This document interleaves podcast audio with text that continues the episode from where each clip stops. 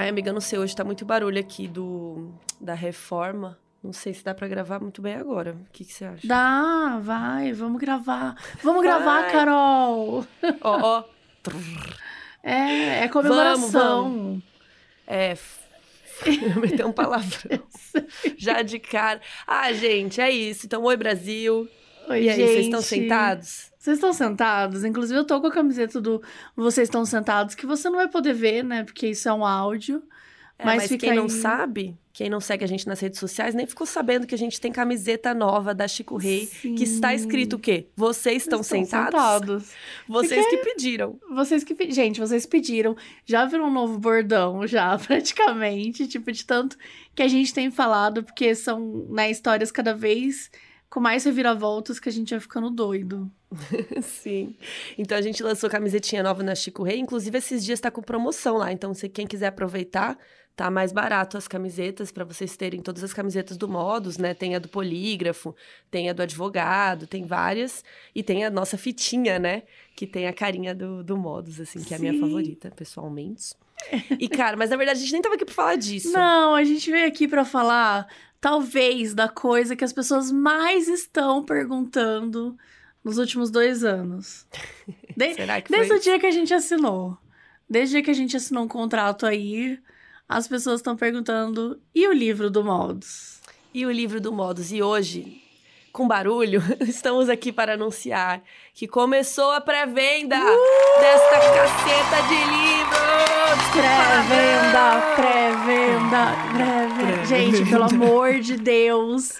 Por Começou. favor. Olha, começou a pré-venda. A gente tá eufórica, como vocês podem ver.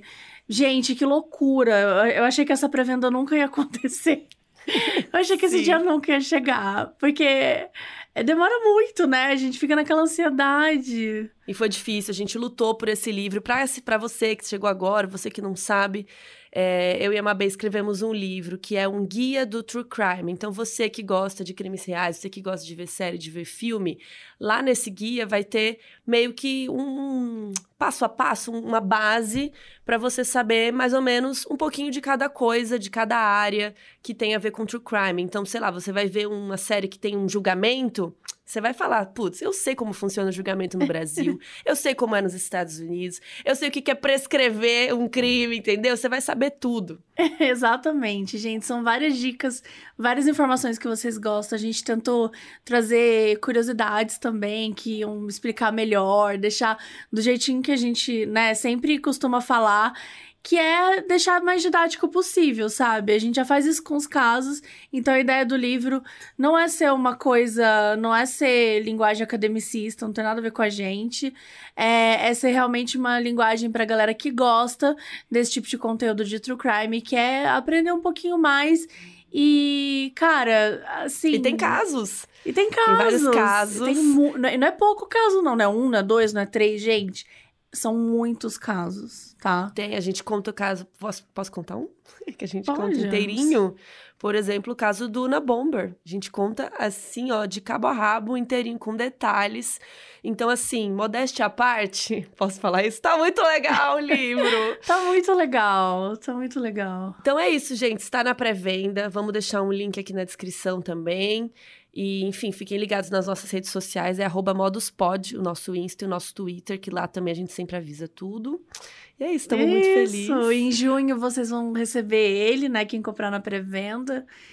E, gente, nossa, sei lá, eu nem sei o que dizer. Você sabe o que dizer? Eu não sei o que dizer. Eu sei que ontem a gente foi comemorar. A gente foi comer num restaurante chique, entendeu? Chique. Tomamos Com vinhos. tudo que a gente tinha de direito, entendeu? Foi incrível. E é isso, gente. A gente tá muito feliz. E é óbvio que isso também é graças a vocês, o carinho de vocês, vocês estarem aqui acompanhando a gente. Nossa, tantas conquistas, né? A gente no Globoplay, a gente foi o primeiro podcast nos tops, né? Assim, top 1 de True Crime do Brasil. E agora mais essa conquista, que é o nosso livrinho, assim, a gente tá. Nossa, eu tô toda arrepiada aqui, ó. Tô, Sim, tô mostrando pra gente. Mabê aqui. Tem muita coisa que a gente conquistou com o podcast desde que a gente começou. Acho que a gente nem tinha ideia do tanto de coisa que a gente ia fazer. A gente com certeza não tinha ideia do, do livro, mas assim, gente, tem muitas páginas. Eu acho que não pode contar o número de páginas, mas assim. É bem grande. A gente surtou, a gente surtou. O que a gente não, pode dizer é que a gente surtou que você falou que a gente não sabia escrever um livro. Inclusive, eu acho que no episódio 1 do podcast eu falo: eu nunca vou escrever um livro. Então, Exato. Então, agora toma. É, e vocês podem aprender isso para a vida de vocês. Aqui fica uma lição: nunca diga nunca. que você não sabe o que a vida vai fazer na ou, sua vida. Ou nunca grave, né? O que você, é, o que você, que você vai falar, nunca. porque depois as pessoas vão jogar na sua cara. Todo porque as tá pessoas tá adoram falar isso. Mas é, é mas por um bom bem, motivo, né? É, é isso que importa. A gente tá muito feliz com o livro, gente. Então, assim, compra lá, vão lá na pré-venda, se vocês se interessarem. Mas vocês vão, porque tá muito bonito, tá muito legal. Mas vocês vão. Vocês vão, vocês são obrigados. Não, mentira. É, é isso, gente. Mas Desculpa é isso, esse surto gente. no começo é desse um episódio. Surto. Agora eu vou deixar a Mabê com o Dr. Lúcio, também conhecido como Dr. Lauro, que foi o defensor público lá do caso que eu participei da vida real. E eles fizeram um caso bizarro que tá Sério, tá demais esse caso tá bizarro. Demais, gente. Apenas ouçam.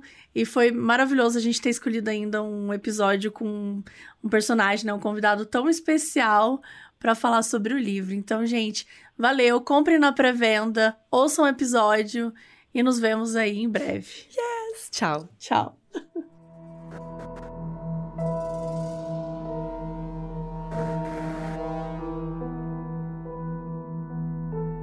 Gente, eu vou começar esse episódio de hoje, mais um caso bizarro, só que não é um caso bizarro comum, tá? Não é desses casos bizarros assim que a gente traz uma pessoa aqui, porque essa pessoa ela tá muito ligada ao modus operandi. Vocês pedem episódio dele há muito tempo. A gente postou no Twitter falando sobre tal, vocês já ficaram enlouquecidos. Então, hoje eu tô trazendo uma pessoa que ela foi basicamente é, protagonista aí de três episódios, né? Que é o FAC 3, Como é Ser Jurado no Brasil, o FAC 4, O Assassino Possuído, e o FAC 5, que é o papo com o defensor público Lúcio Mota. Que é que eu tô trazendo aqui hoje? Oi, Lúcio, tudo bem? Olá, Mabê, tudo bem, minha amiga? Felicidade estar aqui, viu? Muito, muito, muito, muito legal. Sério, olha, doutor Lúcio, doutor Lauro, né? Lúcio, a gente estava conversando aqui antes. Como que o Lauro pegou, né? Nossa, nossa. E, e, pegou demais, assim, dentro da minha carreira, principalmente, até figurinha. A gente costuma encontrar nos grupos de WhatsApp da carreira e especialmente no, assim, no fórum. Eu tive, inclusive, recentemente uma experiência. Eu fazia uma audiência com três advogados, tinham três réus e mais o meu assistido, outro réu, portanto. E nessa audiência, eu fui o primeiro a fazer a inquirição da testemunha e um advogado que fazia audiência comigo, ao ouvir minha voz, olhou para mim assim com uma cara estupefata de, de espanto e falou: Ué, peraí, pô, tua voz, pô, eu conheço. Você é o Dr. Lauro? Gente, como é, pô, assim? Sou, sou eu, sou eu. Sou o Dr. Lauro, cara. A gente começou ali a brincar na audiência, juíza, que não é muito afim, não tem muita conexão conosco, enfim, olhou não acreditando que estava ouvindo, enfim, não entendeu nada. E a gente, pô, ali deu gargalhadas e saiu da, de audiência batendo papo, sorrindo, feliz da vida, com a curiosidade, né? De, de fato você tá ali e percebendo o quanto foi longe o podcast. O quanto foi longe, longe o podcast. Uhum. Tive histórias incríveis, devolutivas bem tocantes, muito sensíveis. E certamente existiu o Lúcio, defensor público, antes do Dr. Lauro, e agora existe o defensor público Lúcio, depois do Dr. Lauro. De fato, houve aí uma, um descortínio, né? Não, maravilhoso. Para quem não tá entendendo nada, caso você acabou de cair aqui nesse episódio, o que acontece é que a Carol, né, já foi jurada, não sei se vocês já souberam, mas a Carol Moreira, minha colega aqui do, do Modus Operandi, já foi jurada, e aí ela contou um relato dela, e quando ela contou um relato dela, as pessoas ficaram super interessadas para saber um pouco mais. Então ela fez um episódio contando de fato como é que foi o caso que ela foi jurada, que era que tinha como defensor público uma pessoa que chamou muita atenção, né, dela e tal, que é o Dr. Lúcio que tá conversando aqui comigo. Mas como ela não queria, né, para preservar a identidade dele, enfim, né, por questões, a gente tá falando é, de repente estava expondo, né, uma outra pessoa falando aqui no podcast, contando um caso e tal. a, a gente tinha todo esse cuidado. Então ela inventou o nome, ela falou Dr. Lauro, ela inventou um codinome para várias pessoas. Só que aí, de alguma maneira, isso chegou até você, né, na época. E aí trocaram uma ideia super legal e aí a Carol chamou o Dr. Lúcio para poder fazer esse episódio. Então, gente, se você chegou até aqui sem ouvir esses episódios, para tudo agora e vai ouvir, volta porque assim vale muito a pena ouvir esses episódios. Vale muito a pena. Só um detalhe, Mabê, se você me permite falar aqui rapidamente, a gente tem alguns colegas que são muito bons profissionais e eles desenvolvem e ministram cursos sobre júri, especificamente sobre essa matéria.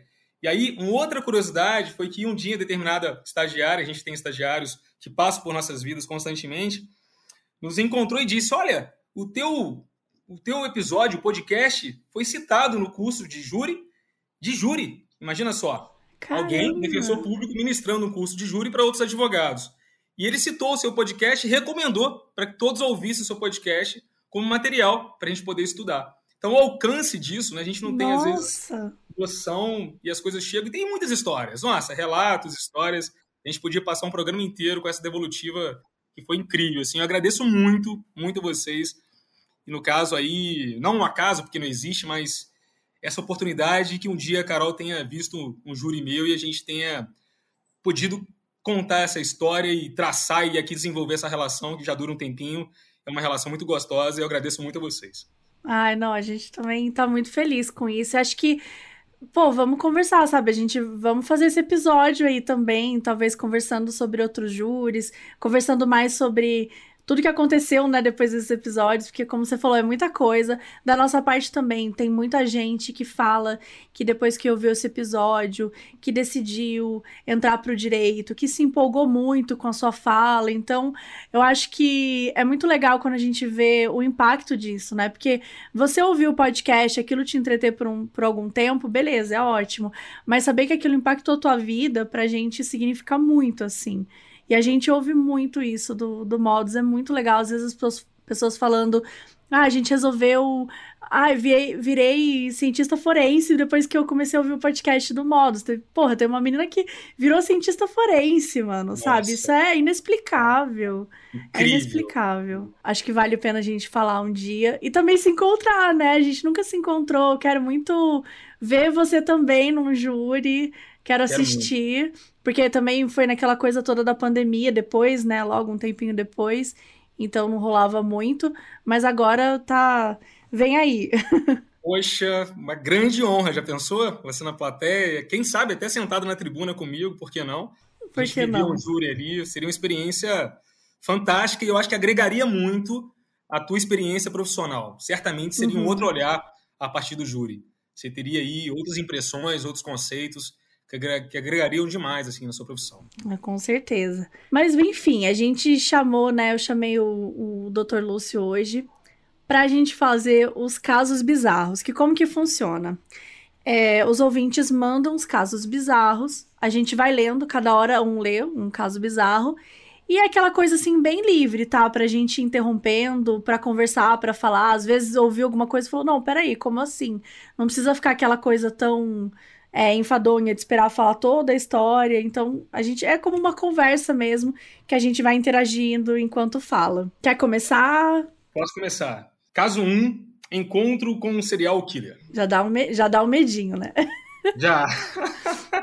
Cara, assim, a minha premissa nesse podcast contigo vai ser muito natural, assim, porque a minha conexão com o mundo de cá, com o mundo de lá, ela é permanente, assim. Eu, eu venho de um ambiente espírita e, e essas questões sempre soaram para mim como algo muito natural. Portanto, ouvir as histórias de cada um aqui ou de cada uma me trouxe uma, uma consciência, uma naturalidade e principalmente uma, uma conexão muito forte com o mundo espiritual e é permanente assim. Portanto, a minha premissa é de que essa conexão espiritual ela é permanente e depois disso falar dos casos e trazer as impressões sobre eles para mim me torna algo muito natural, né? Inclusive tem uma ouvinte de vocês que coloca é, durante a história, né? Se ela tá louca ou não, se ela é doida ou não. Eu acho, assim, extremamente normal, sabe? E, uhum. e digo para ela que, que isso é muito comum, mais do que a gente imagina, muito comum. Então vamos lá. Com certeza. É, vamos lá. Ei, meninas! Ei, doutor Lauro, doutor Lúcio, tudo bem? Eu tenho diversas histórias que envolvem o sobrenatural. Em parênteses, apesar de ser cética. Mas essa foi a coisa mais assustadora que já aconteceu comigo e com minha família. Eu moro em Contagem, Minas Gerais, e lá no início de 2010, um serial killer aterrorizava a região. O modus operandi dele era sequestrar, estuprar e estrangular as vítimas. E no início do ano já tinham divulgado o seu profile. Até a diva Ilana Casoy ajudou, que é uma criminóloga, né? Muito experiente, enfim, uma escritora muito experiente no tema. E o perfil das vítimas, que eram mulheres entre 25 e 50 anos, com cabelo preto, castanho e liso. Exatamente o perfil da minha mãe. Detalhe: esse é um detalhe muito importante nessa história, minha mãe. Para completar a sensação geral de medo, uma vizinha nossa já tinha sumido e descobriram que ela foi uma de suas vítimas. Nessa época, minha família toda ia para a igreja algumas noites de semana e voltávamos juntos, justamente porque minha mãe estava com medo. É um bairro residencial e de periferia e tinham muitos lotes vagos, que eram os lugares onde ele desovava as vítimas. Porém, no dia em questão, ela saiu um pouco da frente já que tinha que passar na casa da minha avó, que fica a dois quarteirões da minha casa. Ela imaginou que não teria perigo, já que o resto da família estava a cerca de 100 metros para trás. No entanto, ao virar uma das esquinas, ela encontrou um homem alto, com cabelo loiro, escuro e os olhos verdes. Cabelo loiro escuro e os olhos verdes.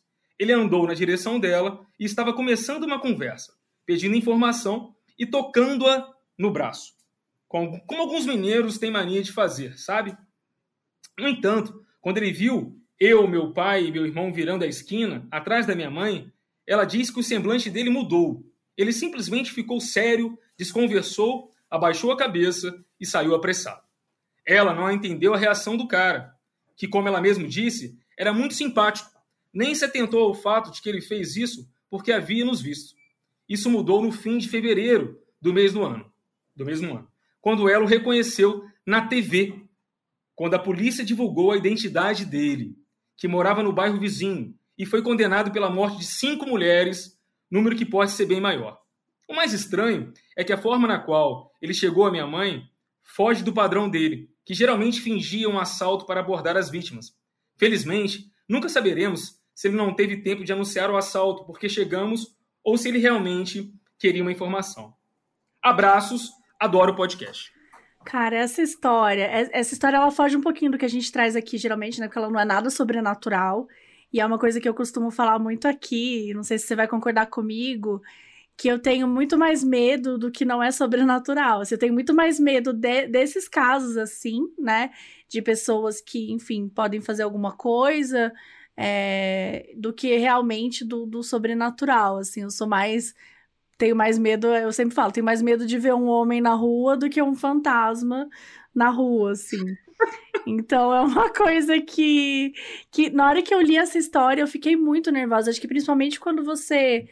Como ela, ela fala, né? Tipo, ah, ele tava tocando o braço dela e, pô, eu sou mineira, sabe? O, o povo mineiro é muito de encostar. Eu tenho muito essa coisa, sempre vi, assim, muito de estar tá sempre próximo, de encostar, de tá pegando na pessoa, que às vezes pode ser meio assustador para quem olha de fora. Apesar do Brasil, de uma forma geral, ser assim, né? O brasileiro é assim de uma forma geral, mas o mineiro, ele é, ele é essa pessoa. Ele chega já pedindo informação, ele vai já vai se sentindo, de certa forma, é, de, de casa. casa, né? Aquela coisa. Então, é muito, é muito. Eu ouvindo assim, eu falei, cara, é uma história super comum. Só que de repente teve essa essa, isso da mãe dela, né, depois assistir a televisão reconhecer. Tipo, imagino o quão tenso deve ter sido para ela, né? Pensar que tudo bem, ele podia estar tá só pedindo uma informação ou de repente ele podia estar tá ali escolhendo a próxima vítima, né?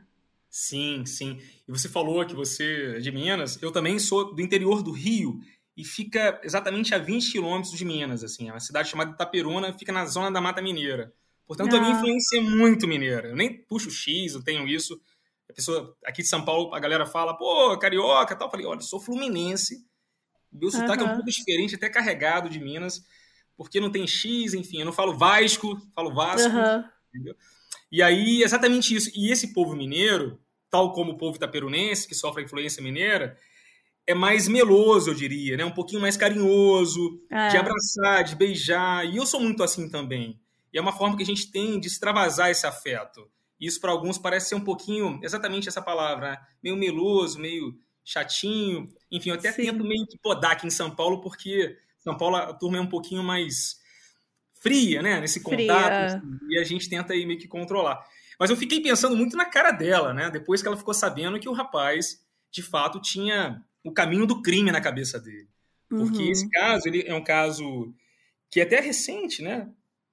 Ele acontece depois da virada do nosso século e na época ficou conhecido como o maníaco industrial ou maníaco de contagem. E se você é. pesquisar, Mabê, eu tive essa curiosidade, observando o, o, o, rapaz, o maníaco, ele é um cara muito garboso. Você olha a foto dele, é um cara bonito, dos padrões né, que a gente tem aí uhum. da, da beleza traçada no nosso país. Enfim, um cara garboso, muito simpático, alto, com um sorrisão.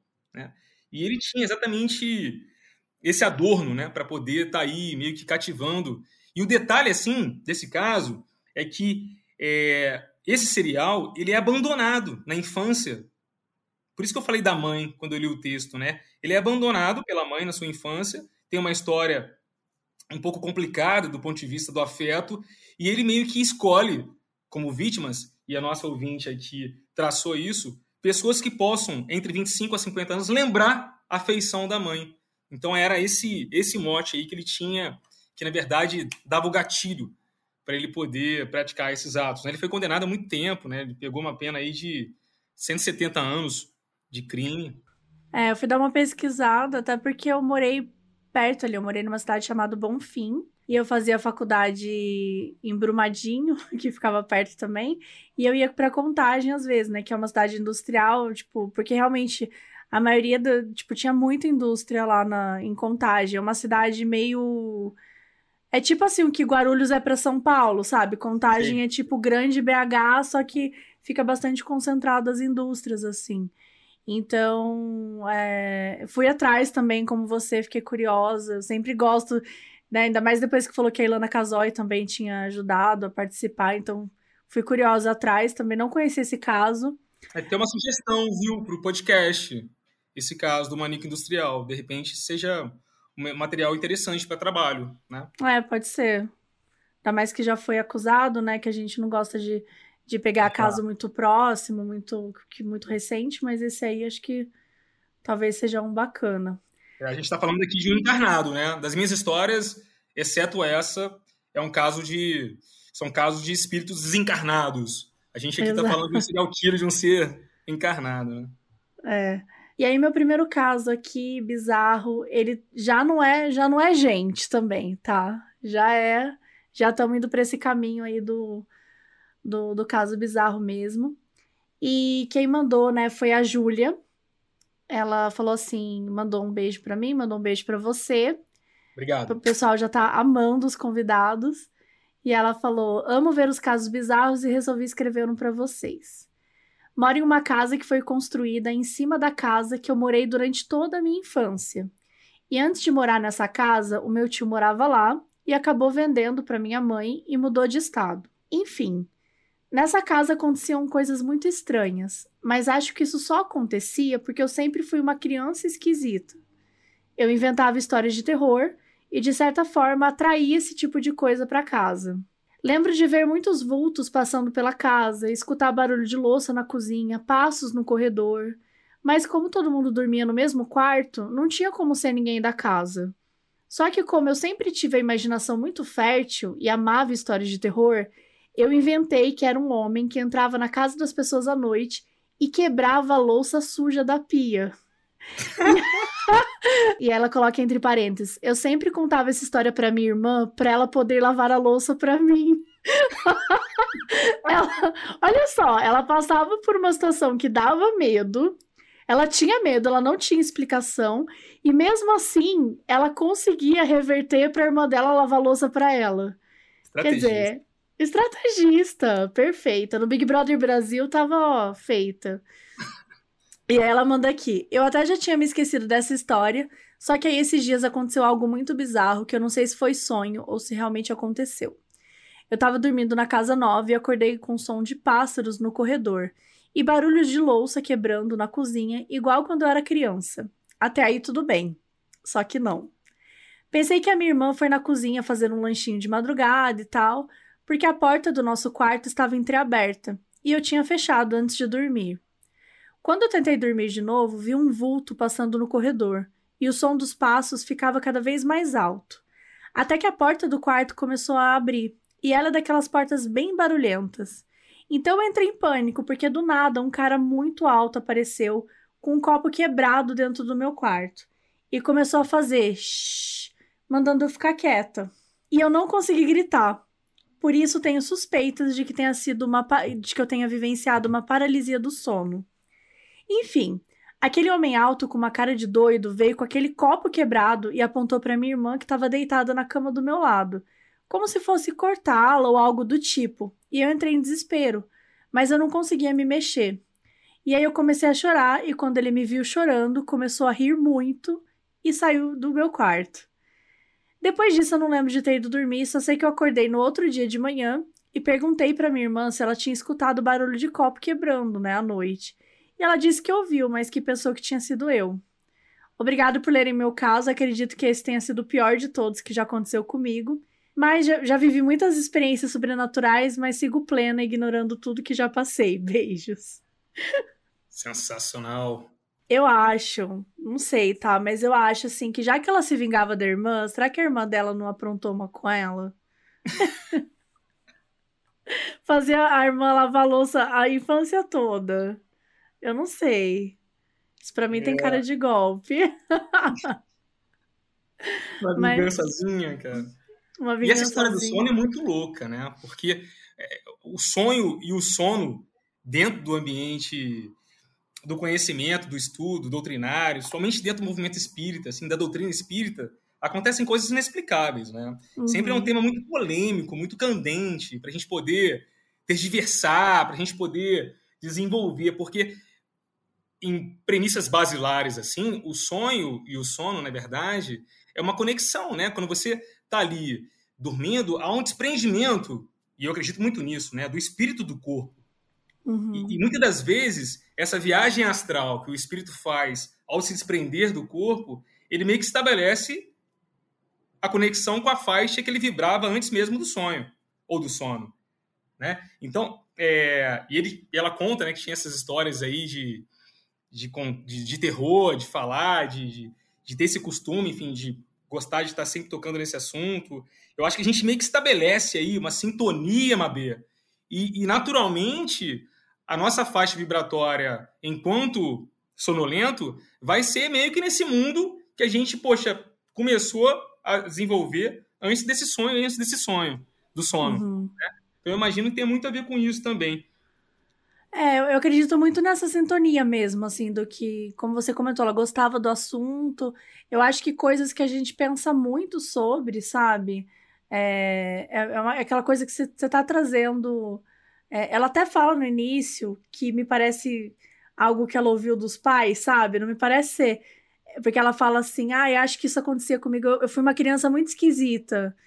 É, eu, eu inventava histórias de terror e eu atraía esse tipo de coisa. Quer dizer, parece muito alguém falando assim: para de falar essas coisas, menina, vai é, atrair pra você. É, então, Eu, eu vejo muito essa. Uma atração, né, Mabel? É, essa uma coisa mesmo. Que você vai desenvolvendo, né? É, e tipo, se aquilo, né, toma conta da sua cabeça, toma conta da sua vida, você vai pensando, pode chegar uma hora que de repente aquilo entra de uma outra forma para você, assim, né? Eu, eu nunca tive paralisia do sono, mas eu ouço comentários, acho que dá até para fazer um dia um caso bizarro só de paralisia do sono, porque realmente as pessoas fazem comentários bem bem assim tocantes sobre sobre essa experiência, né? Você já teve, já passou por isso? Não, não. Eu tive sonhos inexplicáveis, do ponto de vista até vergonhosos, que eu nem gosto assim de pensar uhum. muito, porque ao mesmo tempo que o sono e o sonho são temas muito fascinantes, eles nos causam um certo vexame, assim, do ponto de vista é, do caráter, da conduta, dos princípios. Portanto, eu tenho assim uma relação meio que de nó inexplicável e meio que ainda muito truncada com os meus sonhos, meus sonos. Porque eu tenho até vergonha de alguns que eu tenho. E isso me faz muito assim ler sobre, pensar sobre. E inclusive a história que a gente vai ter daqui a pouquinho já comigo, né, segunda, tem muito a ver também com essa história que você narrou e com essa conexão, né, que a gente estabelece. Uhum. E, mas não tive nenhuma experiência de paralisia ou de espasmo, né? Como a gente vai contar aqui agora da próxima. É. Então, vamos lá. Segunda história é o caso 2. Espasmo ou o capeta me puxando. eu acho ótimo esses temas, esses títulos, assim, eu não sei quem faz, entendeu? Se é você. Sou eu. Pô, sensacional, cara. Sensacional. Eu tava aqui conversando com meu irmão, falei, olha só isso aqui, cara. Criatividade. Pô, sensacional. Bom, ela não fala o nome aqui. A primeira e a segunda também não falaram. Na primeira não falou, a segunda também não. Espasmo ou capeta me puxando? Oi, meninas. Oi, doutor Lauro. Oi. Um cheiro para vocês. Cara, eu adoro essa expressão aqui. Um cheiro para vocês. Pô, acho que queria ser nordestino só para falar essa expressão. Um cheiro para vocês. É, é muito bom. Muito legal. É, então, a história que vou contar aconteceu comigo foi no ano de 2013. Até 2012, eu dividi o quarto com a minha irmã, mas quando fiz 14 anos, em 2013, decidimos cada uma ter o seu próprio quarto. Eu confesso que no começo eu não gostei, me senti estranha, afinal foram muitos anos dividindo o quarto com a presença de minha irmã. Eu também sempre tive muito medo do escuro, um medo que não tinha explicação alguma. Eu só sentia, só sentia. Nessa época, eu estava no primeiro ano do ensino médio e eu descobri o universo das creepypastas. Apesar de sentir medo na hora, que eu ia, ia dormir, eu continuava lendo e pesquisando. Olha só, né, cara? A gente tem medo, sabe? E, e vai enfrentando o medo, né? Isso é um ato de coragem também. Sobretudo coragem.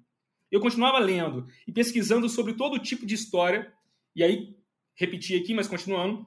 Fazendo isso, eu comecei a viver umas experiências bem assustadoras no meu quarto. Começando que eu não conseguia dormir.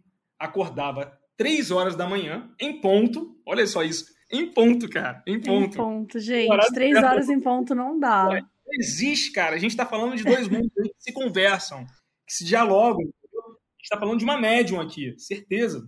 Todos nós somos médios aqui nesse mundo, vai. Em ponto. Após isso, comecei a acordar, ouvindo barulhos e batidas na janela, arranhões, e até uma vez que eu acordei no susto, com alguém gritando.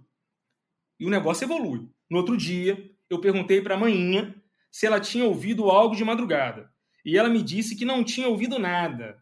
Como se não tivesse sido estranho o suficiente, eu continuava meu ritual todas as noites até que o pior aconteceu. Ah, danado, né, cara? Então, assim, não obstante tanta coisa acontecendo de medo ali, ela insistia. Eu sempre gostei muito de dormir de bruços, com uma perna no leste. Que criatividade.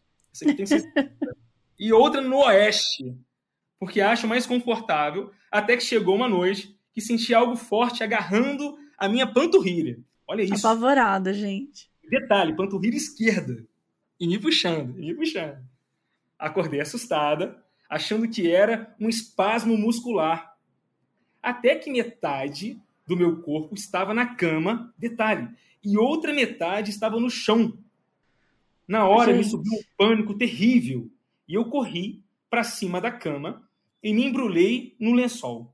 Não conseguia mais me mexer e acho que fui vencida pelo cansaço e dormi de novo. Mas nada mais me aconteceu. Desde este dia parei completamente de ler creepypastas e de assistir filmes de terror e nunca mais me aconteceu algo do tipo. E aí, o que vocês acham? Espasmo ou capiroto? Beijo, pessoal. Adoro vocês. Sensacional, sério. Eu adorei, Não. cara. Cara, muito boa. É, é, o que você falou. A forma como ela descreve já é apaixonante. Já é muito, muito engraçado. Uma perna no leste, outra perna no oeste. Tipo, cara, é, é o que a gente falou antes, né? Acho que tem muito a ver com o tanto que você. Eu não sei se eu acredito tanto nessa coisa do tipo, ah, se você ficar falando te atrai mas eu acredito muito de que pensar, né, falar sobre aquilo, de certa forma, é, eu acho que é o pensamento, sabe? Tipo, aquilo fica. Ela ficava lendo, ela provavelmente ficava super é, impressionada, né, com essas histórias. Então ela ia fazer isso antes de dormir. E tem toda uma coisa de que antes de dormir, você tem que pensar que, né, pô, a coisa que você tá fazendo antes de dormir pode ser aquilo que vai ditar um pouco o teu sono, para onde ele vai, pode ditar um pouco o que que qual que vai ser a história, qual que vai ser o tema. Então, é isso, né? Eu acho que não tem muito segredo. Ela mesma descobriu como que ela fazia para parar, era parar de se impressionar, aquilo tava fazendo mal para ela. Sim, e eu acredito nessa história, viu? Piamente, não sei o nome da, da ouvinte, enfim, da, da operanda, mas assim, primeiro que a forma como ela descreve o texto te dá asa, sabe? É um uhum. talento nato, assim, poxa ela meio que te coloca junto com ela ali dormindo, praticamente. Né? Sim, tá parece que o seu corpo ali. saiu junto. Exatamente, exatamente. E, e, e, assim, sabe, uma B, quando a gente, fazendo o link aqui do Dr. Lauro, né, da história do assassino possuído, tanta dedicação, tanto afinco, tanta entrega, tanta fé em sustentar aquele caso que chamou atenção por ser tão inusitado, vem muito disso, eu acho, né? Porque de fato, na minha concepção, naquilo que eu acredito, não sei se os operantes concordam com isso, muitos deles devem concordar, a gente não está sozinho aqui, poxa. Existe uma conexão muito clara, Sim. na minha opinião, e esses mundos se conversam. E, e, e alguns desses interlocutores, nós aqui, terren, terráqueos, enfim, encarnados, a gente consegue ter uma interlocução melhor, porque muitos de nós temos a mediunidade ostensiva, ou seja, a capacidade de estar, tá, de fato, estabelecendo uma comunicação clara com outro mundo. E a partir do momento que você, na sua faixa vibratória, na sua sintonia, a começa a, a pensar. Porque eu lembro, cara, quando eu era pequenininho e desde então, minha mãe sempre falou: ó, faça uma prece antes de dormir. Ou seja, vai meio que criando ali, na sua aura, enfim, no seu espírito, um entorno de tranquilidade, de paz, porque o espírito precisa repousar e estabelecer contigo aí, caso ele queira fazer uma conexão maior, um repouso tranquilo. E acho que quando você estabelece esse tipo de comunicação, e é aqui o caso dela, tanto que ela parou de fazer, quando ela parou de fazer, acabou. Né? Desde então, nunca mais aconteceu. Então, assim, eu acredito muito, cara, que de fato existiu aí uma comunicação e que de fato o espírito dela, não sei, mas não sei qual era a vibração na época, de fato deve ter visitado um umbral, assim, né? Deve visitou uma galera lá. É, uma colônia, uma colônia que de fato na época era um caos, assim, né? É. Não, eu, eu também acredito bastante nisso e, e eu acredito nisso da, da gente tá falando com outras pessoas. Sei lá, para mim a ideia de que só tem a gente aqui, sabe?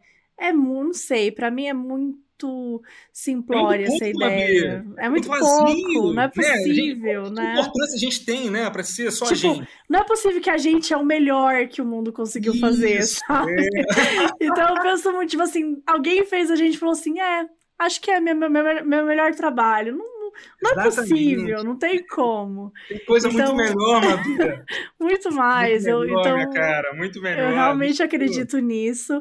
Eu acredito também é, na. Cara, sei lá, eu, eu lembro quando eu era criança, né? E eu li A Escolha de Sofia. Nossa, e eu lembro tanto que eu era assim, eu era uma criança, não sei, acho que eu era. Sempre gostei muito de filosofia e tal, e eu era uma, uma criança muito que gostava de investigar as coisas, de ficar pensando aquelas mil perguntas, ah, por que, que a gente dorme? Por que, que a gente não sei o quê? Porque eu ficava. Eu ficava muito nervosa com esse negócio de dormir.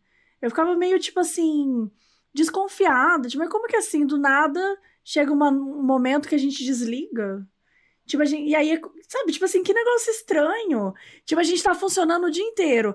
Aí chega um, um momento, e aí eu ficava assim, porque na minha cabeça, na hora que eu desligava, o dentro do meu corpo ficava assim, ei, e aí? O que aconteceu? Desligou aqui a menina. Só que não, né? Pelo contrário, a gente precisa desse descanso e tal para viver, né? Tanto que se você é, se priva a privação do sono, ela é uma tortura, né? Ela é angustiante. Inclusive, eu já fiquei quase, quase três dias sem dormir. Então, Nossa. assim, foram os piores. É, eu tenho problemas muito sérios com, com dormir, assim. A, a, minha vida toda eu tive muitos problemas de dormir, assim. Então, eu tenho uma, uma relação com o sono que é, é tóxica, quase. Um relacionamento é. tóxico, que é muito problemático. Mas que hoje eu tenho conseguido liberar e trabalhar melhor e tal. Acho que muita coisa ajudou remédios, exercícios, uhum, etc. Uhum. Porque no fim do dia você precisa descansar, né, para poder descansar a mente. Mas eu lembro quanto que quando eu era criança, isso era uma coisa para mim que me intrigava muito. Eu falava, mas como assim? Chega uma hora do dia, a gente deita e dorme. Eu não achava certo. Eu queria continuar, eu queria continuar vivendo. Eu achava assim, eu não quero, não quero dormir, eu vou perder, eu não vou poder mais brincar, eu não vou, sabe? Para mim era assim, tu, todo todo momento que eu durmo eu tô perdendo de viver. Olha que loucura. Louco, né? Duas, duas coisas assim da sua fala assim como recorte. A primeira, não sei se você lembra daquele, não vou falar aqui o nome, mas de um colchão que fazia um slogan, né? Sendo assim, uhum. você passa um terço da sua vida dormindo, cara. Aquilo para mim era chocante, assim, não é Nossa. Possível, cara. Uma vida tão passageira, efêmera, tá acabando já. E, poxa, eu tô dormindo. Quer dizer, um terço eu preciso para poder descansar, enfim. Aquilo ficava me intrigando. E a segunda é que essa pergunta sempre me atormentou enquanto jovem. Quer dizer, o que, que eu fico fazendo enquanto eu tô dormindo, sabe? Porque, pô, eu, meu corpo tá ali descansando. Mas tem Exato. alguma coisa aqui dentro que me move, que, poxa, está querendo sair. Por isso que eu acho assim que muitas vezes a gente se pergunta: poxa, hoje eu dormi, mas não fiz nada no dia anterior que me trouxesse tanto cansaço e acordei com o corpo acabado, cansado. Exato. Sabe? Uma explicação que parece que não é aos nossos olhos aqui.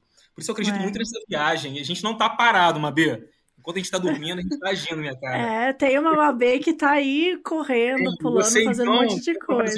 Tão tão, com essa cabeça tão maravilhosa, inteligente certamente está trabalhando e desenvolvendo e, quem sabe, trazendo para cá os seus conhecimentos que você vai buscando em outro astral, aí, né, em outro espaço. Ah, pois é, mas eu. Enfim, eu tenho essa conexão aí com, com o dormir. Mas agora vai ser uma história um pouquinho diferente.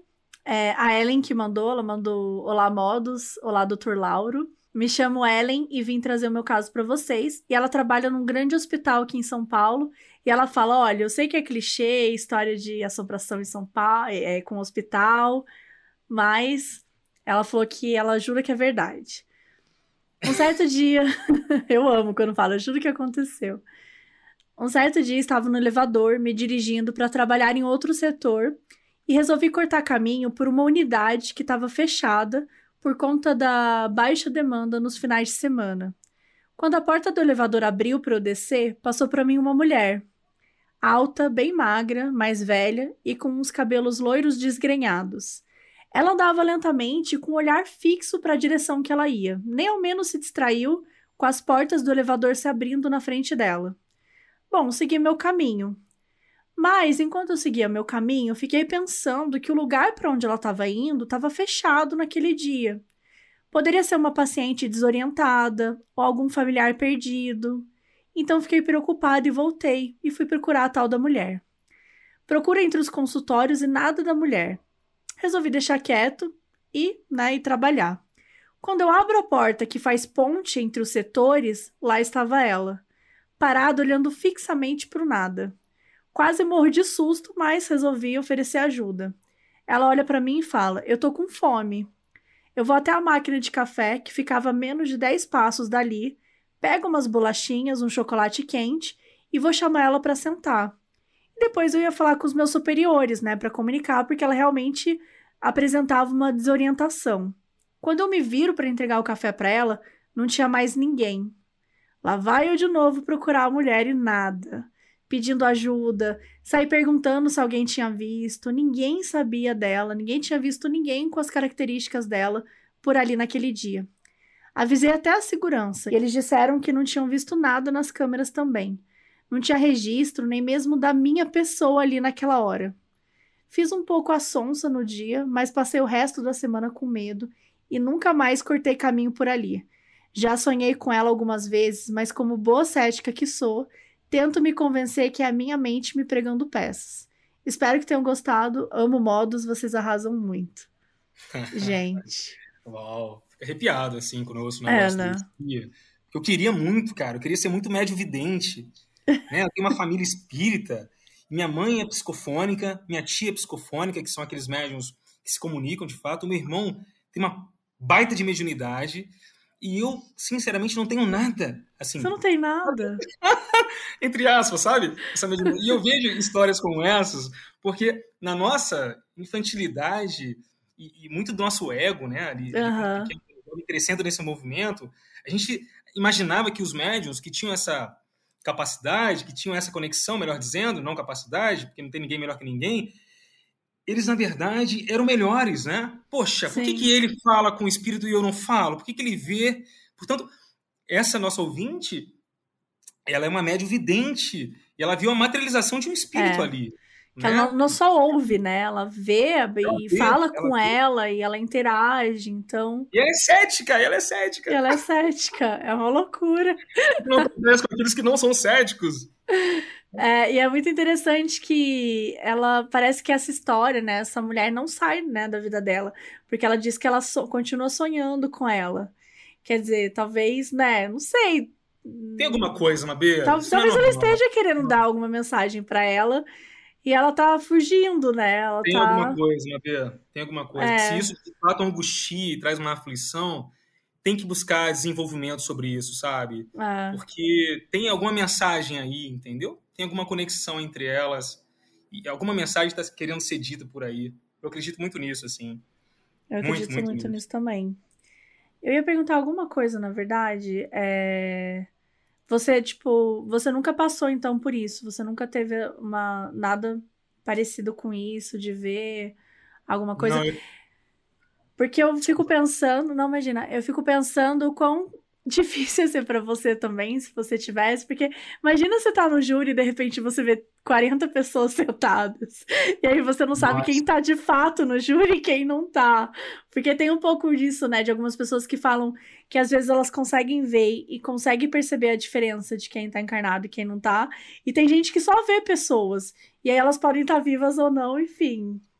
Mabê, assim, a... se eu for um pouquinho prolixo aqui na minha participação nesse tópico, você me corta, tá? Mas assim, você me dá um gancho incrível, porque ela começa a nossa história falando de hospital e imaginando que isso possa ser um clichê. E não é, porque hospital e fórum, por exemplo, são lugares onde se concentra uma gama enorme de espíritos. E sabe? E muitos espíritos são aqueles espíritos que, que não têm um grau de evolução é, com envergadura de escola, enfim, são espíritos mais animalizados. E esses locais, por ter essa carga mais pesada, concentra espíritos. É, e eu vou te falar, no fórum, assim, especificamente, você perguntou, Lúcio, você não tem nenhuma mediunidade ostensiva, e eu de fato não tenho é, condições de ver ninguém, mas eu tenho uma, uma sensibilidade muito grande, muito grande, uma intuição muito grande. E por muitas das vezes eu faço aqui uma narrativa, isso pode parecer um pouco piegas, mas sendo muito autêntico aqui na minha fala, estou até arrepiado falando isso. A gente, quando está no tribunal do júri ali, está num ambiente muito carregado. E se coloca no lugar da vítima, se coloca no lugar da família da vítima, quando ela enfrenta e olha e vê um advogado, um defensor público, fazendo a defesa de alguém que ela trata como um algoz, um carrasco. Alguém que uhum. tirou, por exemplo, o filho dela. Sabe? Então, eu imagino que por isso que eu peço muito. Eu, eu, eu me conecto o tempo todo com o mundo espiritual. De fazer um ritual antes de ir para o júri, fazer uma prece, fazer uma leitura de página, ouvir uma música que me traga mais tranquilidade. Eu era tão louco na minha, no início da minha carreira e eu tinha essa sanha tão grande de defender, de ganhar, de vencer. E eu ouvi, olha que louco, né, cara? Isso aqui. As pessoas vão ter vergonha alheia de mim aqui. Eu via Dragon Ball antes pro júri. Sabe aquela musiquinha do Dragon Ball? Porque eu achava que aquilo me trazia uma força, entendeu? Uma uhum. energia.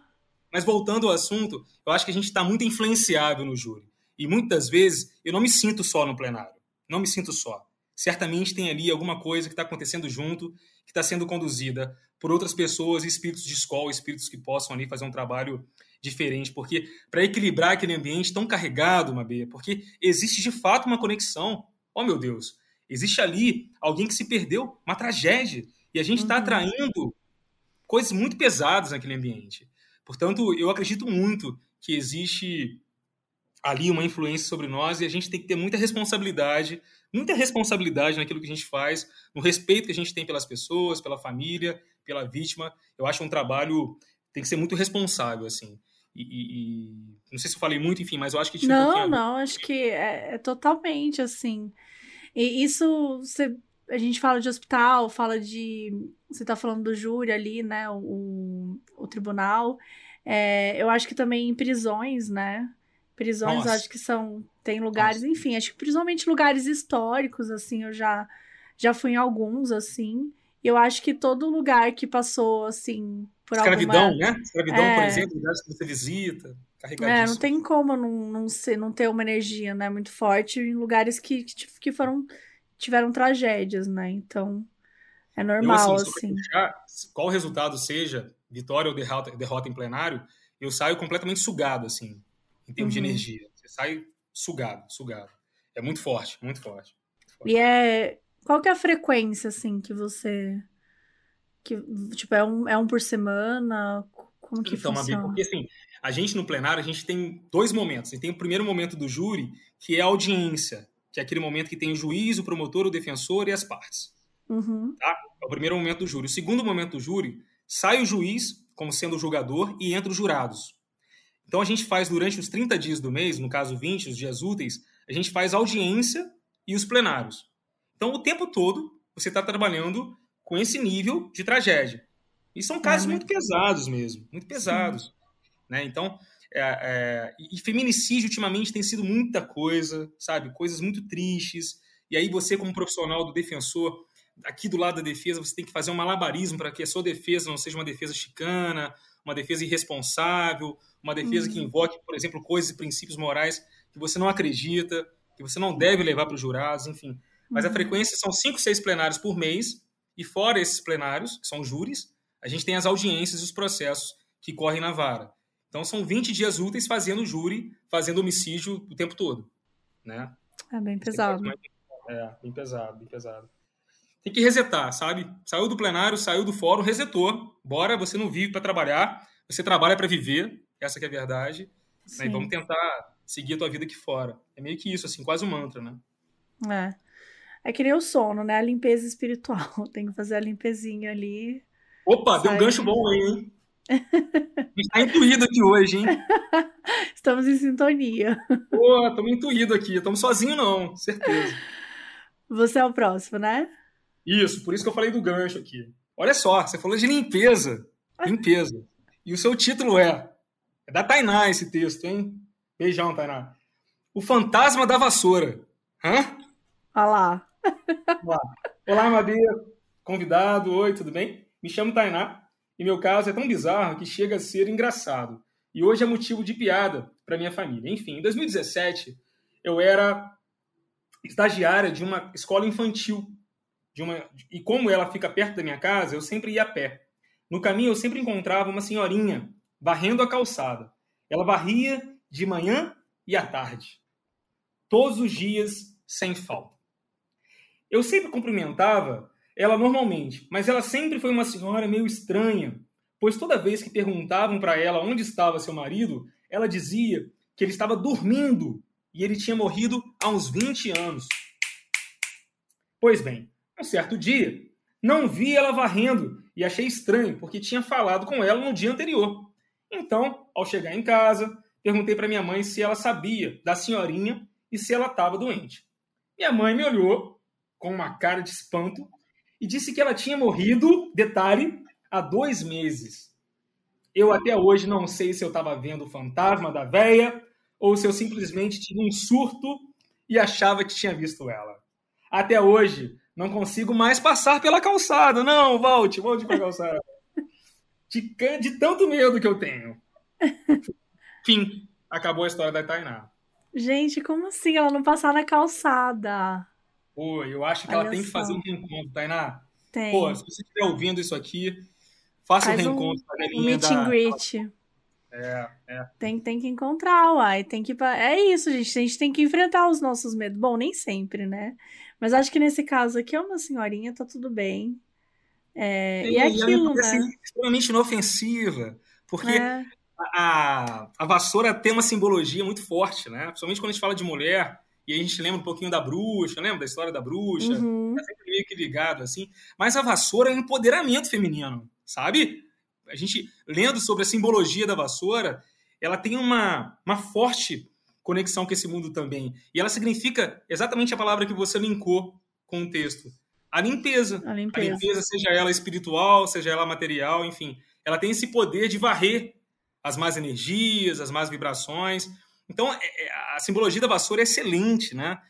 Inclusive, a vassoura, em algumas crenças, somente com, com por exemplo, o candomblé, a umbanda, né? ela tem essa simbologia de varrer, de limpar, e aí simbologia de um ritual de limpeza. Então, assim, eu acho que a Tainá tinha que voltar lá, sabe? Porque a vassoura é extremamente importante nas nossas vidas. Quando você faz o ato de varrer, pode pensar nisso. Tem, tem muita coisa aí de, de varrer a raiva, é, o ódio, o rancor, de limpar as impurezas da alma, enfim, de estar estabelecendo ali uma melhor energia contigo, do ambiente, do local. Portanto, a vassoura é uma terapia, é uma terapia, varrer é uma terapia. E acho que ela fazia isso muito pensando no que trazia para ela em termos de tranquilidade, paz, essa velhinha. Eu acho essa velhinha linda, viu? Eu, a, a, imagem que me veio da velhinha varrendo é uma, uma, uma ideia de, de, de, fofura, assim, de paz, de candura. É, e me, me remeteu muito ao, ao, interior, né? Porque aqui em São Paulo, se eu saio aqui na rua da minha casa, gente, primeiro que mal tem casa, é tudo prédio. Sabe? tipo assim, é, ter uma senhorinha varrendo é algo que vai ser difícil, assim. Talvez, óbvio, tem umas casas aqui perto e tudo mais, mas não é uma visão de uma cidade grande, né? É a visão da cidade pequena, a senhorinha que tá varrendo e tá conversando, porque ela falou, você viu, ela não viu a, a, a senhorinha um dia e ela foi perguntar pra mãe se ela sabia da senhorinha. Gente, isso é muito mineiro. Isso é muito Minas Gerais. Que se preocupa demais com as pessoas, né? Se preocupa demais com, com tipo assim, ai, deixa eu descobrir aqui. Ai, por que que fulana não saiu hoje? Ai, por que, que a fulana não abriu a janela? Será que ela tá aí? Será que ela viajou? Que é também, às vezes, beira até o cuidar demais da vida dos outros, que é o mineiro faz. Mas é, é legal, interessante. Também me, me veio, assim, uma imagem boa. É, e, e, e a Tainá, sabe, a mensagem subliminar que fica é uma imagem de carinho, né? De sentir falta da velhinha, sabe? Isso é. foi muito tocante pra mim, assim. Poxa, para ela era importante aquela figura ali porque no imaginário dela, do cotidiano dela, da rotina dela, ela fazia parte, tinha sua importância. Sabe? Quem sabe a própria velhinha não tinha essa função, meio que de varrer um pouquinho a, a vida e ajudar a Tainá, né, todos os dias, enfim. Acho que isso é muito simbólico, assim. Ficou uma imagem de fundo muito carinhoso, de muita candura. Olha, Tainá, volta lá e manda mensagem pra gente contando o que rolou. a gente já te deu bastante argumentos para isso. E falando em andar, falando, né, em ir lá ver as coisas, já vou trazer o gancho para minha história, que já mandou aqui. Quem manda é Jack, falou assim: Olá, meninas do Modos, e olá pro ícone Doutor Lauro. Uh! Valeu! Sou escoteira desde os 10 anos. Hoje em dia tenho 22 e continuo fazendo parte do movimento escoteiro. Essa história aconteceu quando eu tinha 11 anos. Então, né, 10 anos atrás. O meu grupo escoteiro foi acampar em um lugar alugado, que era bem no meio do nada, num sítio de um senhorzinho muito velho mesmo. O lugar era lindo, fizemos atividades maravilhosas e nos divertimos pra caralho. Mas aí chegou a noite. Eu estava sentada com os meus amigos ao redor de uma fogueira quando começou a ficar mais frio e ventar bastante. Levantei da roda e falei que iria até onde estavam as barracas para buscar o casaco. Meus amigos se ofereceram para ir comigo, mas eu falei, não, tranquilo, é super perto. E não precisava, porque eu não queria atrapalhar eles que estavam rindo, se divertindo por ali. Sim, eu cometi o erro primário de filmes de terror: se separar do grupo e andar sozinho. Gente, perfeita, perfeita. As barracas estavam posicionadas numa área diferente, cerca de uns 200 metros de distância. Não parecia longe, eu já tinha feito aquele percurso mil vezes naquele dia. Achei que não teria problema de fazer novamente, então fui até lá. Na metade do caminho, comecei a ter uma estranha sensação de que estava sendo vigiada. Para quem já foi escoteiro, sabe que a gente tem essa sensação quando estamos no meio do mato à noite. Então a gente acaba se acostumando. Mas eu juro que aquela vez era diferente. Eu me sentia vigiada e perseguida. Continuei andando apesar disso, e logo cheguei às barracas. Peguei o meu casaco, meu celular, para tirar foto com os meus amigos na fogueira. Foi quando eu estava fechando o zíper da barraca que ouvi barulhos de galhos se quebrando ao meu redor. Não parecia vir de nenhum lugar específico. Então eu olhei. Não vi nada, voltei a tentar fechar a porra do fecho que estava emperrado. Ouvi novamente barulho de galhos quebrando. Mas dessa vez ouvi perfeitamente que vinha atrás de mim. Isso somado à sensação bizarra de que eu me sentia vigiada, me deixou apavorada no mesmo segundo. Olhei para trás e não tinha nada. Juntei as minhas coisas do chão e saí correndo de lá. Mas não andei muito, porque assim que eu me afastei cerca de cinco metros das barracas, eu vejo de relance uma sombra parada em meio às árvores à minha direita. Olhei novamente com mais atenção e não, eu não estava louca. Realmente tinha alguém ali. Eu conseguia ver apenas o que a luz da lua cheia permitia e o pouco que a minha lanterninha de merda podia iluminar. Era uma silhueta humana, escura e embaçada em meio à densa mata da região. Não se mexia, estava lá só parada me observando. É estranho porque quando tu se imagina passando por uma situação assim, acha que vai sair correndo e gritando de medo. Mas não, eu apenas congelei. Fiquei parada no lugar, observando aquela sombra que ia parecendo cada vez mais assustadora. Não sei quanto tempo, fiquei hipnotizada pelo pavor olhando para aquilo, mas para mim pareceram horas. Até que a sombra se mexeu e eu acordei do transe. A sombra se moveu como um animal pegando impulso para pegar uma presa. Eu consegui me mover novamente e saí correndo o mais rápido que pude. Não podia, nem olhei para trás e graças a Deus não caí igual protagonista de filme de terror ruim. Corri até os meus amigos e cheguei desesperada chorando. Demorou uns 10 minutos para eu parar de chorar e respirar e aí explicar para eles o que tinha acontecido. Meu chefe escoteiro tentou me acalmar, falando que eu devia ter imaginado aquilo ou que eu vi algo que parecia uma forma humana, tipo uma árvore ou algo assim. O velhinho caseiro que cuidava daquele lugar provavelmente ouviu minha gritaria e disse que poderiam ser cachorros, porque já tinham alguns cachorros ali perambulando pelo mato. Mas eu sei o que eu vi. Não era uma porra de uma árvore nem um cachorro. Era humanoide, mas não acho que era humano. Nem sei se eu acredito em fantasmas e coisas assim, mas eu não sei como eu poderia explicar esse evento se não for com uma aparição fantasmagórica? Depois desse dia, eu aprendi uma regra muito importante sobre ser escoteiro: nunca ande sozinho. Deve ser carioca, ela, não? É muito brava, né? Porra, e assim, porra do feixe, lanterninha de merda, foi sintomático, né? Foi, não, foi maravilhoso. É que ela usa tu, né? Então, é por isso que. Talvez seja bom, não sei. Acho que ela não fala de onde ela é. Se tu aí meio que entrega, assim. O carioca é. gosta de tu, né? Pois é, mas assim, maravilhosa, né? A história dela. Eu me senti dentro da história, né? Porque é uma riqueza muito grande de detalhes. E Sim. parecia muito real, sabe? Muito real. E o que me chama a atenção é que os pares, todos eles desacreditam dela, desacreditam. né? Me chamam de louca, sabe? É um momento tão difícil, assim, de tão desesperador que você, a única coisa que você não precisa ouvir é que você é, é louca, pô. Exato. Sabe? Vamos tratar com naturalidade, né? Com, pô, é. peraí. Tem muito isso também de não valorizar quando é criança, né? Achar que a criança tá mentindo, que tá inventando, ou quer chamar atenção, né? Ela falou que ela tinha 11 ou 12 anos, então é, é foda isso também, né? E você vê que ela afirma, ela, não, não sou louca nada. Não era porra de árvore nenhuma, era eu vi um humanoide. Quer dizer, ela nem sabe se ela acredita em fantasma, mas ela falou, eu sei o que eu vi. Eu que vi mulher, isso né? pronto. Personalidade, né? Achei cara? maravilhosa, achei. É. achei é isso, é isso. Eu vi e acabou. Não tem o que falar. Então achei, achei muito bom dela. Muito assertiva, né? Muito curiosa essa personalidade dela aí. Acho que retrata muito o que ela é essa escrita dela, a forma como ela é. retratou o caso. Deve ser uma figura interessante de conhecer. E, e, é muito interessante porque ela conta, assim, um, é, meu, é um caso, assim, muito simples, né? Ela tava numa fogueira, ela sai para buscar um casaco e ela volta pra fogueira. Quer dizer, é um caso que ela andou 300 metros e Mas, olha ó, o tanto que ela viveu. Dela parecia muito mais que isso, né? É, exatamente. A cidade. A riqueza de detalhes é. foi maravilhosa. Muito boa a história, muito boa. O que, que você Pô, faria? Do porra e do, do, da merda da lanterna. e o que, que você faria se você tivesse visto? Na época dela? Tipo, você acha que você é a pessoa que vai tentar chegar perto da árvore para tentar ver o que tem? Ou você acha que você é do tipo que foge? Eu não quero nem. Hoje sim, hoje sim. Na época não. Na época dela, com a idade dela, eu correria. Teria medo, teria medo, teria medo.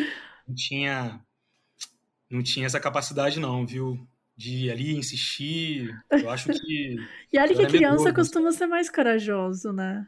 É, mas para essas coisinhas eu acho que menos, né?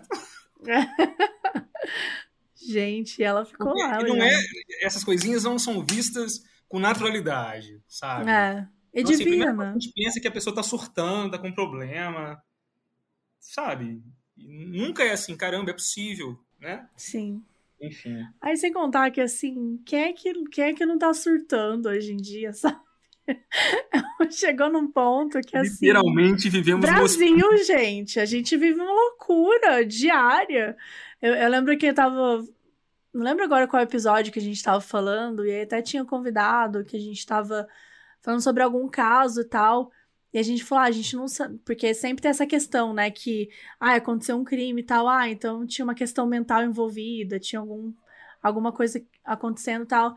Assim, gente, quem é que não tem uma questão mental envolvida hoje em dia, entendeu? Assim, quem é que não, sabe, não tem, hoje em dia não tem mais, acabou. Sabe? Quem falar que tá 100% bem... Tá Impressionante tá essa sua fala, porque há pouco tempo agora, aqui na minha sala, em conversa com amigos meus que estão me visitando, eu travava exatamente essa conversa e falava, ó, é literalmente um hospício. Literalmente um hospício, porque quando você olha para uma pessoa hoje, e eu já tô com essa imagem na cabeça, cara. Quando vem uma pessoa ao meu encontro, na minha direção, eu já imagino um pacote de problemas. Entendeu? Já é um combo ali, tem um combo ali. Se já você é um parar pra ver. E, você, e olha só a nossa responsabilidade, o compromisso que a gente tem com o outro. Portanto, é muito importante esse equilíbrio emocional e mental para a gente também, porque a cada escuta que você faz, a cada oitiva que você tem com alguém, essa pessoa, se ela tiver e ela te enxerga isso muitas vezes, uma zona, um espaço de conforto para ela poder se abrir, uhum. ela vai soltar muitos problemas. Muitos Sim. problemas. E hoje muita gente não tem equilíbrio para ouvir e compartilhar os problemas alheios. Sim. Né? Então, assim, eu fico sempre me cobrando muito isso, porque se a partir do momento é, eu, eu me controlar, entendeu? Eu estiver bem equilibrado emocionalmente, bem comigo mesmo, eu vou estar sempre sendo ali uma zona de conforto, um esteio para o outro, enfim, para a gente poder estar fazendo, quem sabe, um trabalho melhor assim com o próximo, né? Nossa, é, enfim, a gente entrou numa outra conversa, mas assim, isso para mim é uma coisa que mexe, que é, é, é basicamente que eu passei muitos anos na terapia. Não sei se é exatamente isso, se eu entendi, mas eu vou explicar o que, que é o meu ponto, que eu passei anos na terapia, porque é, eu sou uma pessoa que, tipo, eu sou um, eu sou um pote, tá? Então, se você chegar e você jogar água, eu viro água. Se você chegar e jogar fogo, eu viro fogo. Se você chegar e jogar borracha, eu viro uma borracha. Por quê? Porque quando eu falo com alguém, eu sou um pote vazio. Então, tipo, eu me preencho do aquilo que a pessoa traz. Nossa. Isso eu sou uma pessoa muito sensível, muito sensível. É sério, é então, se eu falo com uma pessoa que tá muito feliz, aquilo vai me preencher. Se eu falo com uma pessoa que tá muito triste, aquilo vai me deixar triste. Se eu faço uma pessoa que tá muito raivosa, eu vou me encher de raiva. Então, eu sou uma pessoa que eu absorvo uhum, é, uma muito, uma esponja. Então, pessoas assim precisam tomar muito cuidado, porque existem pessoas que às vezes tudo que ela tem para entregar naquele momento é algo que vai te fazer muito mal. E chega uma hora que essa tigela vai explodir, entendeu? Então, para mim, toda a questão da, da terapia sempre foi essa, assim. Tipo, a, a gente também tem que entender até a, a nossa. Limitação. As ferramentas que a gente. A nossa limitação. Tipo, a daqui eu não consigo mais. Eu não consigo mais ajudar aqui. Agora eu preciso me ajudar. Então, eu acho que para mim, hoje em dia é tranquilo, assim, mas quando eu era mais nova, eu queria ajudar o mundo, eu queria resolver todos os problemas do mundo. Eu queria sentar num banquinho na praça e falar: gente, faça uma lista de problemas que eu vou resolver todos os problemas da cidade aqui. eu era essa pessoa. E hoje eu tô assim. Hoje eu vou ajudar você e aquele ali no máximo. Não que eu não ajude, gente, não é sobre isso, mas assim, é menos quantidade de pessoas, mais o que é possível viver assim, sem ficar completamente doida. Pô, muito legal isso, Mabê, muito especial isso, viu? E assim, a terapia, né, na, na, na questão de você se autoconhecer, né? De você, poxa, olhar para si e falar, pô, até aqui eu posso ir. Depois disso, Exato. não conta comigo porque eu não vou poder te ajudar. E, e às vezes, o quão é difícil a gente dizer não. Dizer não, porque a nossa essência, o nosso ímpeto é de ajuda sempre, de colaborar, porque a gente se coloca no lugar do outro, né? Esse exercício a gente faz. Por exemplo, é, vítimas de violência doméstica. As mulheres que sofrem hoje vivem no ciclo de violência doméstica. Meu uhum. Deus, o quão importante ter pessoas que possam entrar nesse mundo, se voluntariar para ajudar pessoas que vivem isso. Porque quem viveu essa experiência, e eu não pude viver, porque naturalmente não sou mulher nessa existência, meu Deus, como é difícil sair de um ciclo de violência. Se a gente tivesse essa sensibilidade e você como mulher já passar por essa experiência e poder ajudar o outro, nossa, é, é sensacional assim, porque hoje no meu trabalho eu vejo muito isso, né? O quanto é angustiante, o quanto é traumático para uma mulher sair do ciclo de violência, sabe? Uhum. É, é, é, o que você falou, é um ciclo, né? Então acaba que é precisa é, é tanto caminho assim, muitas vezes as pessoas acham que as respostas, né, são muito rápidas. A gente quer tudo na base da rapidez, assim. Que é tipo, resolver todos os problemas dormindo. Resolver todas as coisas. E não, é tudo é uma evolução. É, é trabalhar lentamente. Ainda mais quando a gente tá falando de casos mais graves como esse, né? Que são pessoas que estão traumatizadas psicologicamente, né? Então elas precisam é, de tanta coisa, de tão, elas precisam do básico até conseguir se reconectar com elas mesmas, até conseguir entender quem são elas, quem elas querem ser, o que, é que elas. Destruidor, né? É destruidor. É destruidor. Você tira a pessoa toda, assim, você, você desumaniza totalmente a mulher, né? E ela passa a, a ser uma sombra dela mesma, né? Eu não sei porque veio isso agora, eu falar isso aqui agora, mas enfim. Vamos lá então. Quarto caso. Poxa, tá acabando aqui, vai. É o último seu. É. Caso 4. O Homem do Sexto Andar. Cara, o título já é aterrorizante, assim, logo de cara. Né? Sim. Olá, turma do Modos, tudo bem? Venho hoje compartilhar um caso que aconteceu comigo em 2017. Sou arquiteta e estava participando de um evento de inauguração de um prédio comercial, super chique, na cidade que eu morava. O evento aconteceu na cobertura e eu fui a primeira a ir embora, por volta das 10 horas, pois durmo com as galinhas. KKKKK. Como o prédio estava sendo inaugurado, ainda não havia nenhuma sala sendo usada e na entrada, o porteiro, segurança, só ficava de dia. Estava me dirigindo para o hall, onde ficava o elevador. E estava com medo de descer sozinha, porque ele ainda não estava bem regulado. E às vezes as pessoas ficavam trancadas, então vai se criando um clima, um drama. É vai, vai criando um clima. É um clima. E aí, para melhorar, ela estava sem o celular. A bateria estava acabando do celular. Até aí, aí eu lembrei da Carol aqui. Até aí, tudo bem. Do nada, vi através de uma porta de vidro que dava acesso ao hall do elevador um homem caminhando em direção ao elevador. Ele era alto, moreno, de camisa branca e calça escura, exatamente igual ao uniforme do porteiro. Detalhe, hein, cara? Isso aí é importante. Esse porteiro me chamou atenção. Na hora senti um alívio, pois pensei, ufa, pelo menos não vou ficar presa sozinha e sem bateria no elevador. O porteiro vai comigo. Abri a porta de vidro o mais rápido que pude para não perder a carona do porteiro. O hall estava uma penumbra, iluminado apenas pela luz que vinha da rua. Então escuto um estalo e a luz se acende, iluminando todo o ambiente, pois tinha sensor de presença. Nesse momento, o homem sumiu na mesma velocidade que a luz ligou. Eu travei. Não gritava, pois eu vi aquele homem com todos os detalhes desaparecendo em frente aos meus olhos. Foi a coisa mais apavorante que já vivi. Talvez pelo choque, eu não pensei direito e acabei indo sozinha, mesmo no elevador, rezando e apelando para todos os santos e deuses que já ouvi falar.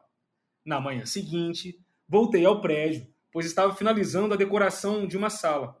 Resolvi perguntar então ao porteiro se havia algum segurança trabalhando na noite anterior por volta das, das 10 horas. Ele deu uma risadinha. Esse aqui, essa risadinha aqui é sacanagem. Já sacaneando, né? Não, assim, esse cara aqui é sensacional. Ele deu uma risadinha e disse: No sexto andar? Você também viu ele lá? Não fica com medo, não, moça. Ele não faz mal para ninguém. Só aparece no sexto andar às vezes. Após isso, ele citou as mesmas características que eu havia visto no homem e disse que ele era funcionário da empresa de segurança do prédio, mas veio a falecer. Olha isso, cara. Isso aqui é muito comum. Eu é. sempre fui cética a respeito dessas histórias. Mas depois desse dia, tenho certeza que existe algo além do que a gente conhece. É isso, galera. Vou ficar muito feliz se lerem o meu caso. Sou fã de carteirinha do Modus. Amo vocês. Grande beijo. Aí, detalhe, isso aqui foi foda, porque quando eu tava lendo, eu falei, porra, ela pegou a ideia, né? Ela disse: observação. Amo teus títulos, Mabê. Maravilhosa, sério. Gente, o Homem Cara, do Sexto Andar. Não tinha como ter outro nome, vai. Sabe qual o detalhe dessa história? Na minha opinião, ah. assim? É o porteiro, cara. olha, olha a naturalidade desse cara. Ele tá convivendo ele é com a alma. Ele Já tá convivendo com a amigo. É, exatamente, cara. Exatamente. É. Nossa, história de prédio, assim, imagina. É mega comum, né? Como você falou. E é, e é, muito doido que a maioria das histórias que a gente tá lendo aqui hoje fala: ah, eu era cética até viver isso. Cara, ser cético em determinados momentos é muito bom, porque é. a pessoa deixa de ser cética e passa a crer em alguma coisa, se surpreender.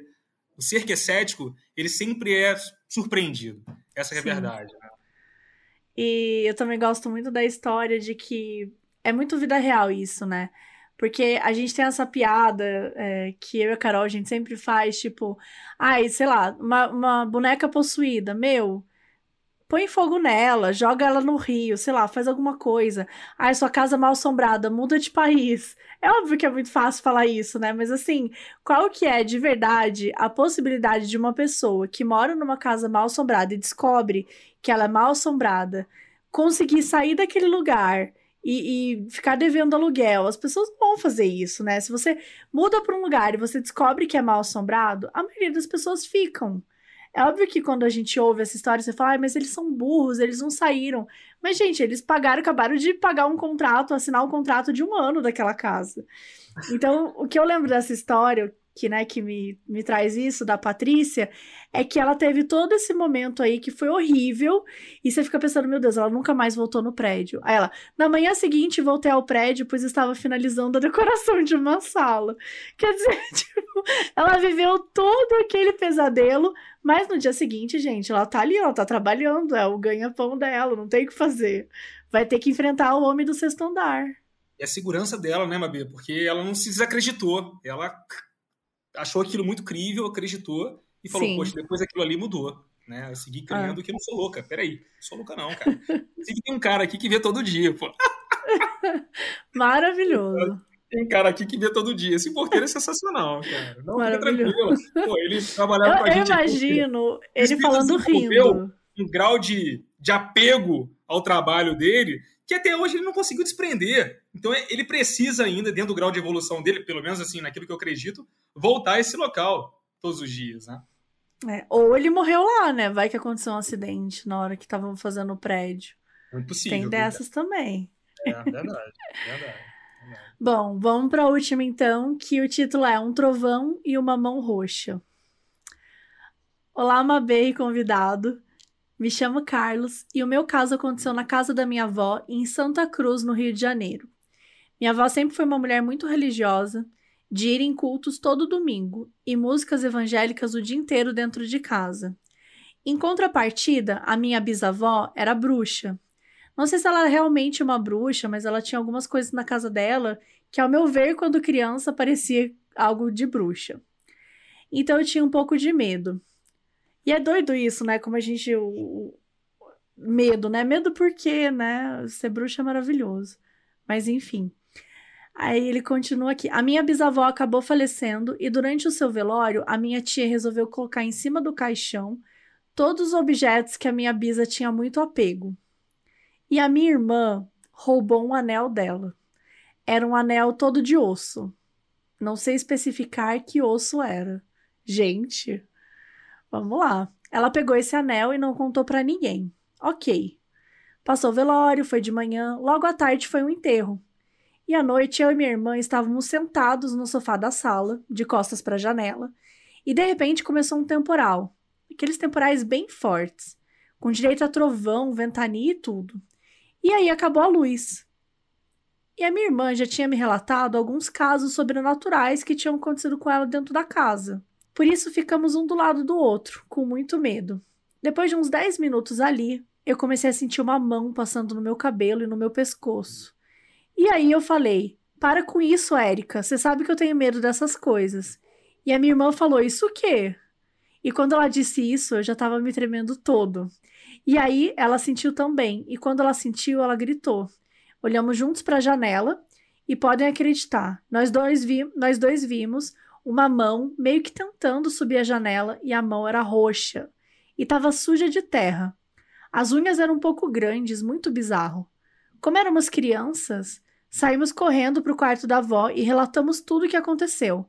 Ela ficou assustadíssima, começou a orar e aí ela perguntou se alguém tinha pegado alguma coisa da nossa bisa. Eu fiquei sem entender nada. A minha irmã começou a chorar e respondeu que ela tinha pegado um anel. Minha avó pediu esse anel e pediu para seguirmos ela. E fomos até um gramado que tinha lá e jogamos o anel no gramado. E fomos para o quarto imediatamente, ficamos orando boa parte da madrugada e de manhã fomos juntos no gramado procurar o bendito anel. E cadê o anel? Ele simplesmente tinha desaparecido. Uau. Acho que alguém precisava de um look completo do outro lado. E essa história virou um caso, um caso da família. Sempre quando estamos reunidos, falamos desse assunto. Gente. Nossa. Tenso, hein? Sinistro. E assim, pra avó perguntar, que alguém pegou alguma coisa dela, eu já sinto que essa avó devia estar tá conversando em espírito com a bisavó. Porque assim, Nossa. assim, como é que ela sabia, né, que tinha alguém pegou alguma coisa?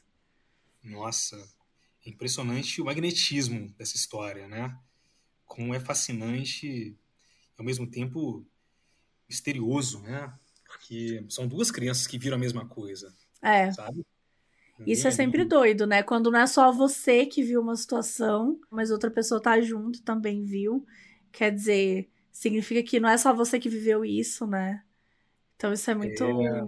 Isso é muito assim, louco também. Pelo que o Carlos falou, ele é de Santa Cruz, né? Rio de Janeiro, região zona oeste do Rio, e tem muitos costumes, né?